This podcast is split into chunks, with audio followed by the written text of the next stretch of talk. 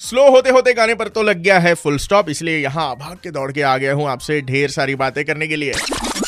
नाम है रोहन, काम है आपको एंटरटेन करना। जब सुपर हिट्स 93.5 रेड एफ़ पर लेकर आता हूँ। एम एच ये शो रेड सेल्यूट स्टोरी मध्ये आज फीचर होणार आहेत नागपूरचे डॉक्टर समीर अरबट ज्यांनी बनवलेला आहे ब्रॉन्कोस्कोपी सेफ्टी बॉक्स मग एक्झॅक्टली काय फीचर्स आहेत या सेफ्टी बॉक्सचे आणि कशा प्रकारे त्यांना ही संकल्पना सुचली?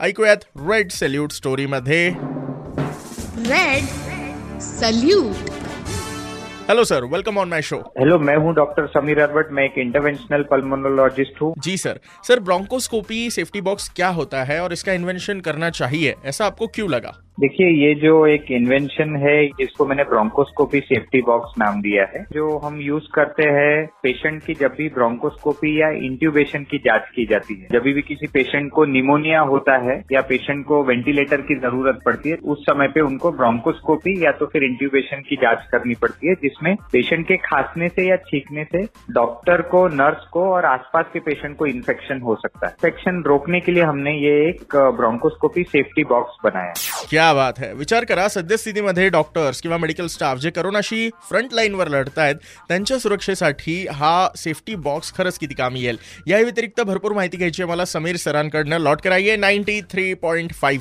रेड एफ़ पर. रोहन है आपके साथ. गुरुवार की शाम है. ब जाते रहो.